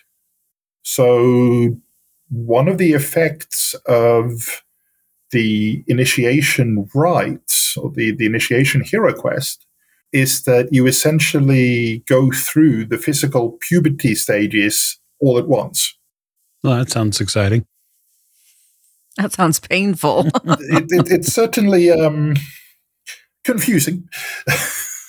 to be fair, but it is literally a you you walk into the right a child, you come out an adult in every sense of those words. And with that, of course, the next question logically then becomes which runes do you end up with an affinity for? So, scrolling back to step three and page 45, this now starts off with you each get to choose three elemental runes. Now, the elemental runes are essentially standalone. So they're the classic Aristotle type runes mm-hmm. that uh, Earth is created with, with a few uh, tied in. So, for example, there's the moon rune, which is the element of the lunar goddess, where she, she sits in the sky. So it looks like these three runes that we pick, one of them sort of starts out at the highest affinity, which would be 60%. The second's at 40, and then the third is sort of a tertiary at 20. Yep. The way rune magic works is that through being initiated with a god, you get access to um, various rune spells from that god. In order to cast them, you typically need to roll against your runic affinity of a rune associated with that god that also matches the spell. So hence why I I think it's it's better to pick gods first and then runes because you can make them complement each other. That makes sense. Now that's not to say that you couldn't, you know, perfectly possible to have an Orlanthi with 60% moon, 40% earth, and 20% water. But they, they would have mechanical difficulties. Yeah, absolutely. So start starting off with Arion. So for his three, I have chosen air, earth, and water. Air, earth, and water. That's a that's a decent mix. Yep. Um, and in that sort of cas- cascading scale. Jake, you're next. I'm going to pick uh, air, darkness, and water. Ooh, nice. That certainly makes a lot of sense for Odayla. And Dianis? Dianis is going earth 1st mm-hmm. then air, because I think earth and air together make a tornado. We do. and third, I'm actually going to go darkness because I think from her family history, the loss of her mother very early and the struggle that she probably had probably lends itself to that. Indeed, and just to uh, it, it, makes it makes perfect sense. Darkness, of course, being uh, the element of the underground world, so there there is a very there's also a very distinct warm and surrounding safety sort of earth side to darkness. The the the the, the two kind of share a side. So that said, uh, 60, 40, 20, uh, everybody also gets to add 10% to their air rune just because you've grown up in Sartar, the land of the middle air. Right. You just have a natural affinity for it. The next thing to move on to are the power and form runes. Now, the, these come in opposed pairs, uh, much like traits do in Pendragon. So, the basic rule is that the affinities for the two runes in an opposed pair at all times add up to 100. What you need to do here is pick two pairs that will be 75 25 either way, and then all the rest are just 50 50 down the line. Just to quickly run through them, um, there's harmony versus disorder. Harmony tip, typically in the being able to talk your way out of a conflict or de escalate a conflict in some way, shape, or form. It's the major rune of the god of communication, Issaries, um, etc. So, disorder, however, is all about putting yourself first, regardless of the strictures of society. It's a very selfish rune. Very much distinct, however, from the form rune of chaos, which is the just innate force that is eating Glorantha from without and within. Sometimes the two are can be confused. There's stasis and movement, which are, I think, fairly self-explanatory. Truth and illusion. There's fertility and death. Ventar, Jake, how about you? Uh, I have chosen beast and also truth. Mm-hmm. And I have again. I think it falls uh, pretty, pretty, pretty much right there. Uh, I have picked harmony and fertility. Perfect. Absolutely. That, that, that's sort of the cookie cutter step. Mm-hmm. Next comes the tweaking, where you get to take 50 points and spread them however you want to amongst all the runes, including runes that you don't have anything in yet. Whilst people are thinking about that, just describe the, the final form runes of man beast is an is a very interesting post pair because man and beast are not the only form runes that exist. There's also at least immediately known runes of dragon, plant, and chaos, I guess. Additional form runes, but they're not part of the opposed pair. So it's a interesting question. So how are we doing, Michael? Uh, I spent my as as any good any good gamer, I spent my points immediately and swiftly. uh, so I've I've upped my air rune by 15 points to 90 um, because I'd like to have a very strong time to air. Um, and then I've put some points into fire.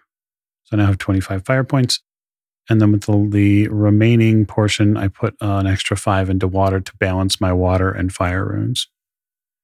Perfect. And with an air rune that high, I will just mention that, as with any passion that is at 80 or above, likewise, a rune that's at 80 or above is capable of driving the character as much as the character drives the rune. So it basically gives me, the, the universe, the option of saying, in this particular situation, I would like you to roll your air rune and act accordingly. That seems fair. So, Jake. Okay, I put uh, 10 points in air to bring it to 80, mm-hmm. 20 points in darkness to bring that to 60, and then another 20 back into water. So that's 40.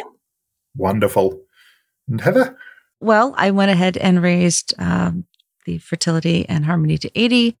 Uh, I upped uh, my earth 75, air 65, darkness 35.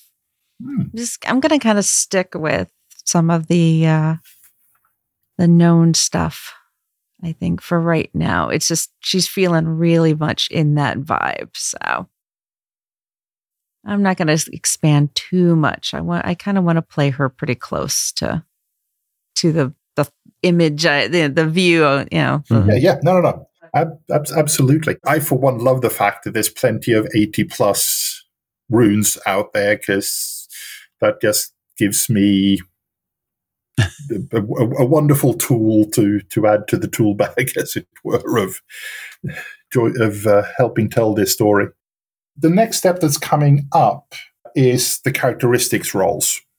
The as written is just a straight set of rolls against mm-hmm. fixed characteristics since people have character concepts, I think maybe rolling th- three times, pick the one you want against the characteristics feels like a way of not getting completely messed up by the rogue dice. It's 3d6 for everything apart from size and intelligence. Those two are 2d6 plus 6. Okay. I kind of like the idea of, of rolling, um, you know, let the fates decide. Oh, How I mean, well- how I'm, I'm, I'm certainly not going to stop a just a straight roll through. Yeah, Um, I can't wait for our uh, our ability rolls. That'll be fantastic. So 3d6, and we'll see what we get. Yep. For the other two of you, I don't have any personal problem with you know however you want to roll them. If you want to roll them straight down the line, that's fine with me. If you want to mix them up, that's fine. As Stefan mentioned, size and intelligence are the only two that are 2d6 plus 2. So those are the, the things to keep in mind here. Nice. Okay, that's not bad. And then it does look like here in the in the book they are uh, they discuss on page um, I believe this is 53. There are rune modifiers to certain characteristics. I know we'll get to that. Oh, sure. yes. Good catch. Well, I don't have any 18s. I got one. Nice. Oh, my int, too. Ooh, She did nice. I'm not going to say I'm the brains of the operation, but you might be. Yeah. I Yes. might be. I'm sure we'll find out from uh, Jake what uh, he runed. Having rolled the, the, the as Mike uh, fortunately pointed out, because I always forget this step, so thank you, is the uh, the runic modifiers for characteristics, which basically is based off your elemental runes Mm-hmm. and depends on your primary and your secondary elemental runes. Gives you a choice. So your primary elemental rune will have a choice of two characteristics. You get to add plus two to that one. And then for your secondary elemental rune, you get to add plus one to a characteristics that corresponds to your secondary elemental.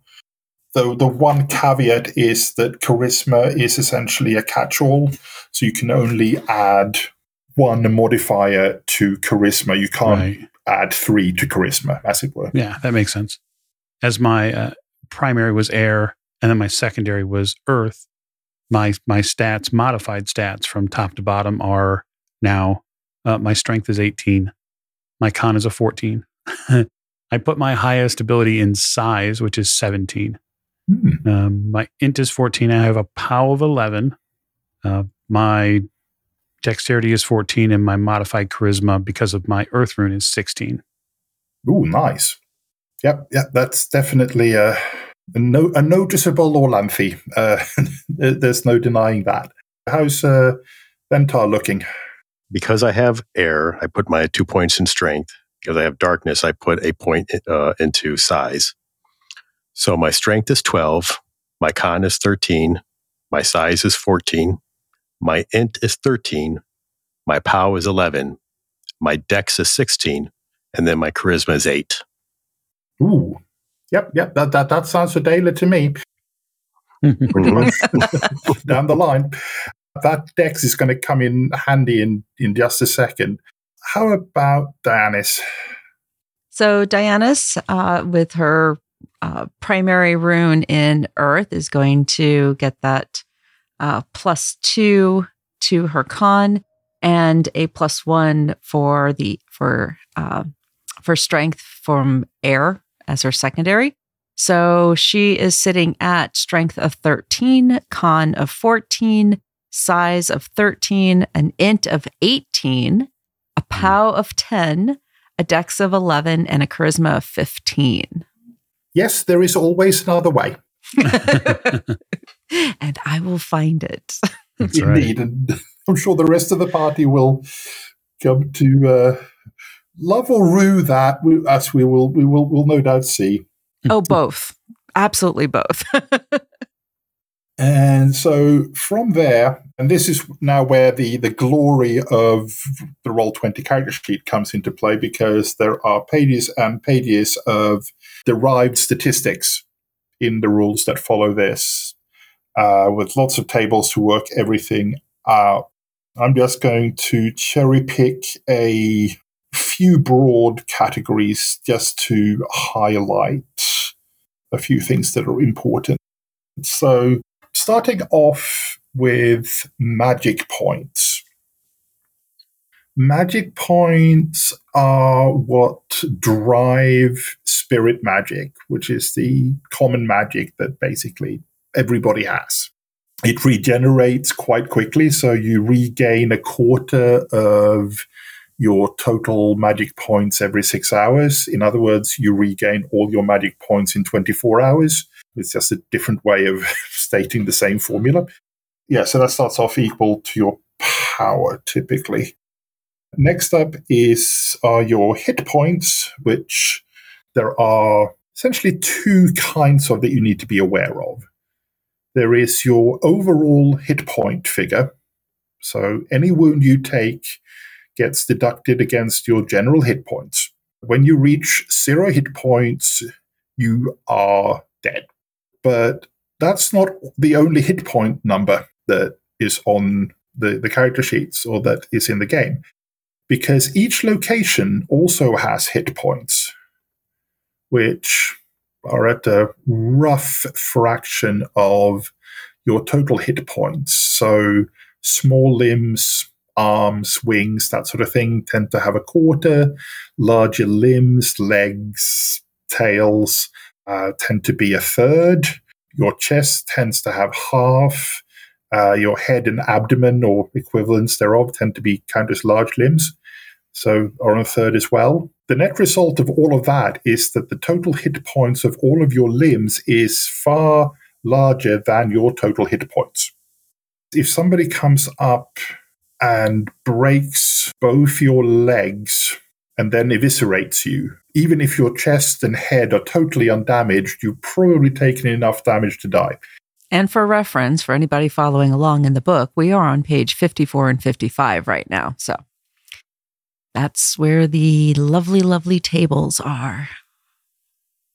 I do like that this sheet auto calcs. A lot of that is really helpful. Yes uh, yes, it is, especially for for starting for, for people who are new to the game system. It makes life a lot easier.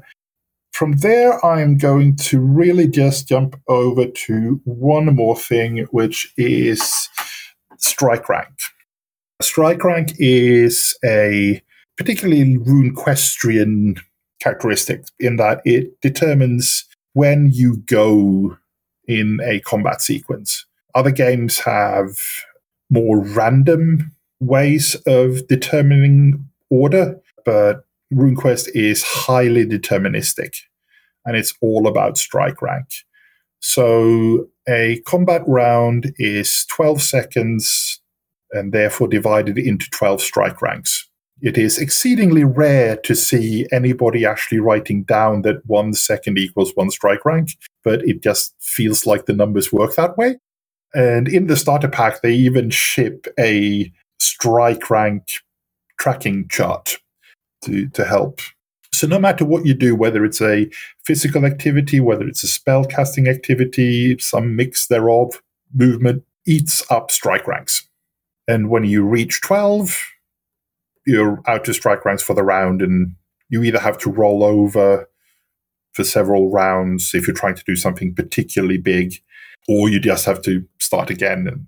Strike ranks are very simply a measure of how fast you can do something, how far you can reach, and how far whatever you're using can reach.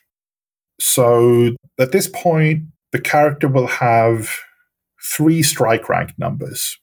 There is a size strike rank, and the larger you are, the smaller that number is because the larger you are, the further you can reach in a situation where you're moving against each other. The larger person gets their knuckles into the other guy's forehead faster having said that, there's then also your dexterity strike rank, which is how fast or how agile you are. If you can move fast and react faster, then you obviously go faster. So high dex gives a smaller dex strike rank. Then you have your base strike rank, which is merely the sum of those two. So overall, between your size and your dex, when is the absolute earliest that you can do something physical. And then there's the third factor is each weapon type has a strike rank associated with it as well. So a, a seven foot two handed long spear has a strike rank of zero as a weapon strike rank because you put seven foot of reach on top of anything is probably about as far out as you're going to go. Whereas right. your uh, typical hand to hand or foot to hand or what whatever flavor you want to to use has a strike rank of I believe five, might be four, but I believe five. So typically the weapon strike rank is a 0 to 5 additive. Rune spells all take effect on strike rank 1. Spirit magic depends on how many points, how many magic points you put into it. It's the number of magic points minus 1 is the number of strike ranks that any particular spirit magic spell takes. So I think that's really all I wanted to cover from that section which leads into the next portion, which is where we get into the the more nitty gritty of everything else, mm-hmm. which is picking your profession. Your occupation has a, a large number of choices. So pages sixty four through late seventy ish, minus a couple mm-hmm. of pages of artwork. So I do love the, all of the artwork in the RuneQuest books, and um, it's the half the reason why I buy most of them is because the art look is really cool. The the book is spectacular, and I, I will admit I, I, I am a fan of particularly uh, the mythological artwork that's being um, come out recently. It's a it's very different from the classical Gloranthan artwork that used to be, but it, it's just gorgeous. So with everything before we get into picking professions, however, mm-hmm. I do notice there's one more thing we should do, which is the Homeland Cultural Skill bonuses off of page 60. At this point, the character sheets will have calculated your various skill group bonuses, such as they are, on the skill page. And culturally, there are a few additions to that. So, since everybody is Sartarite, you all get plus five to ride, plus five to dance, plus 10 to sing. You all have speak own language at 50, and you get to add speak other language trade talk. You might have it already, or if, if basically you add 10% to whatever's there, if even if there isn't anything. Uh, you have 25% in customs. You get to add 20% to farming and 10% to herding, and 15% to spirit combat. And looks like most of them are on the sheet are right down the left hand side. Uh, yes. Spirit combat, I think, is up in the sort of the middle. Mm-hmm. There is then some cultural weapon proficiency changes and here I have to warn about the sheet because it might not be completely clear how it does the weapons pieces. The place to change these values is on the the combat portion of the skills section. So on the top right of the skill sections, you have your melee weapons. Mm-hmm. And that's what we're what we modify. So dagger gets plus 10%, battle axe plus 10%, one handed spear plus 10%, broadsword plus 15%, composite bow plus 10%, down the uh, missile weapons in the section below. Likewise, javelin plus 10%. And then finally, down in the shield section, medium shield plus 15 and large shield plus 10. I'm going to look at my occupation. I have a, f- a feeling I know what it'll be, but I was going to say, since his father was a priest, he he has the option of choosing the priest package, even though he doesn't qualify as a priest himself. Hmm. I suspect that Ventar is just going to take all out hunter. Oh yeah, The interesting one, as it were, is Because there's quite a few choices in that. I'll admit, I was entertaining, kind of playing with the idea of taking Noble. Absolutely. Absolutely. Considering uh, where she's fallen in terms of her stats and just the general feel of her at this point. Did she meet up or do anything in the Holy Country in the History generation down with Queen Samastina? No, she acclaimed Argrath as king of Pavis, but she unfortunately did miss the uh, the whole uh, with Queen. but uh, I mean, with her choice, um, with her devotion to deity, uh, her mm-hmm. honor, um, her plus three uh, to reputation and plus 15 to battle, and the loyalty to Argrath, um, almost all of that would feels like it would fall in with that and her stats being, uh, especially her 18 int and her 15 charisma, really feel like they would kind of fall into that whole nobility, you know, diplomacy first and then destroy them after kind of uh, uh, process that she that that she has in her head. Yes, no problem with that whatsoever. That makes perfect sense. So that then brings us full circle, and we can now fill in the initiation portions on of your skills, as it were, because that too has one final effect. So first of all, as part as one of the results of the initiation ritual, you each get three rune points to start off with over on the magic section on the front.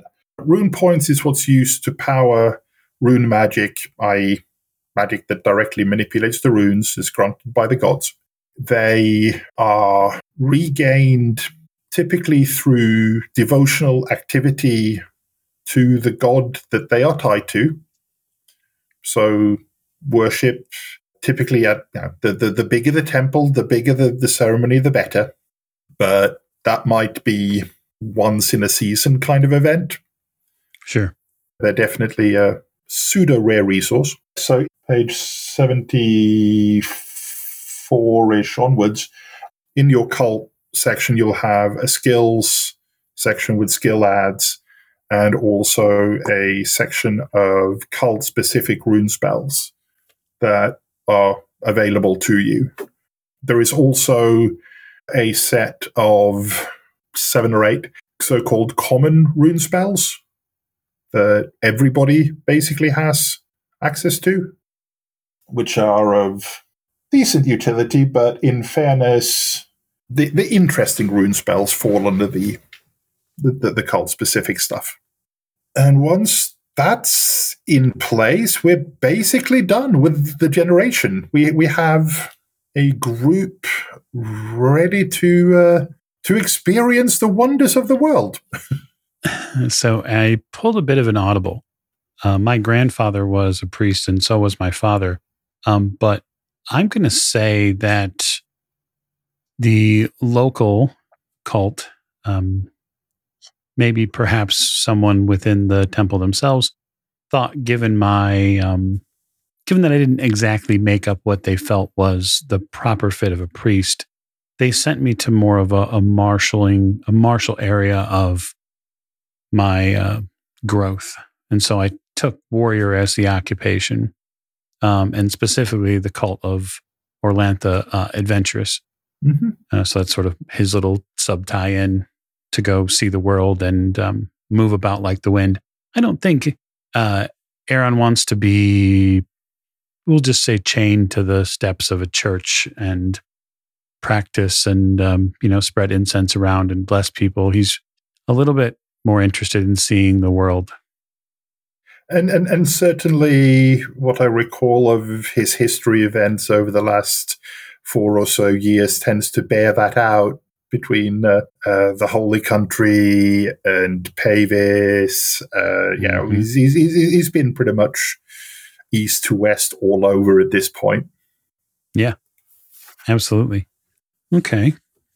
So functionally, what I guess other than the last sort of bits and pieces, what what less did, what less is there to, to do?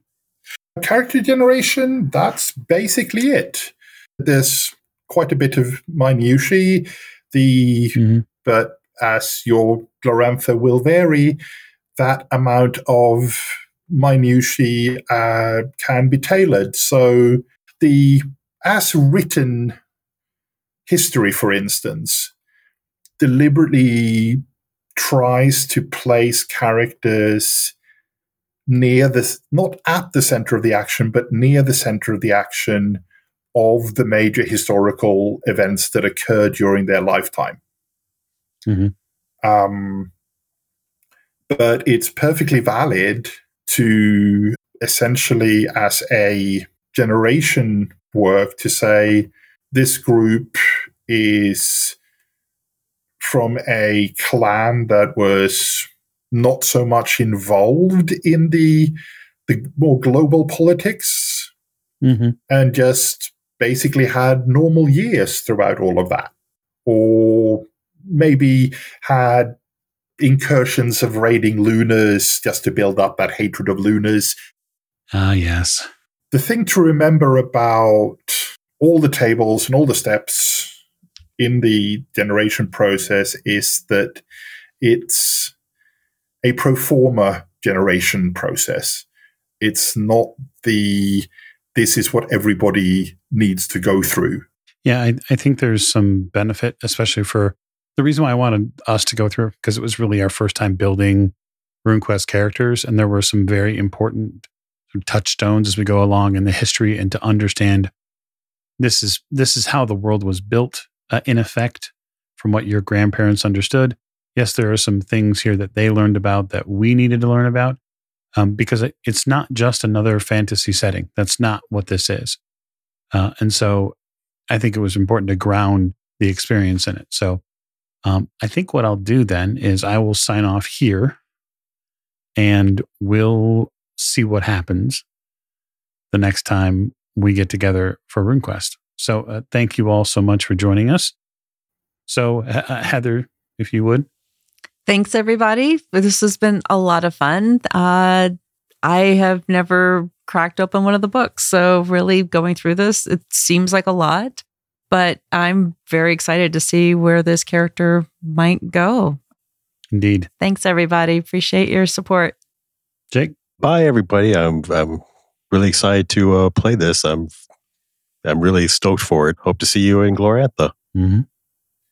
Uh, and then, of course, if you would, Seven, just um, say say goodbye to the, the innumerable amount of teeming fans you have now. All number of hands of them, in, indeed. No, uh, it has been an absolute pleasure to uh, guide you through the uh, short-term history of uh, Glorantha, and I am absolutely hoping and looking forward to uh, getting to understand what these proto heroes have in front of them as they embark upon their Gloranthan adventures. Whatever they have in front of them, it certainly won't be calm or quiet. I have a feeling. So, uh, thank you all for joining us. And to everyone, have a good day or night wherever you are. And we'll see you soon.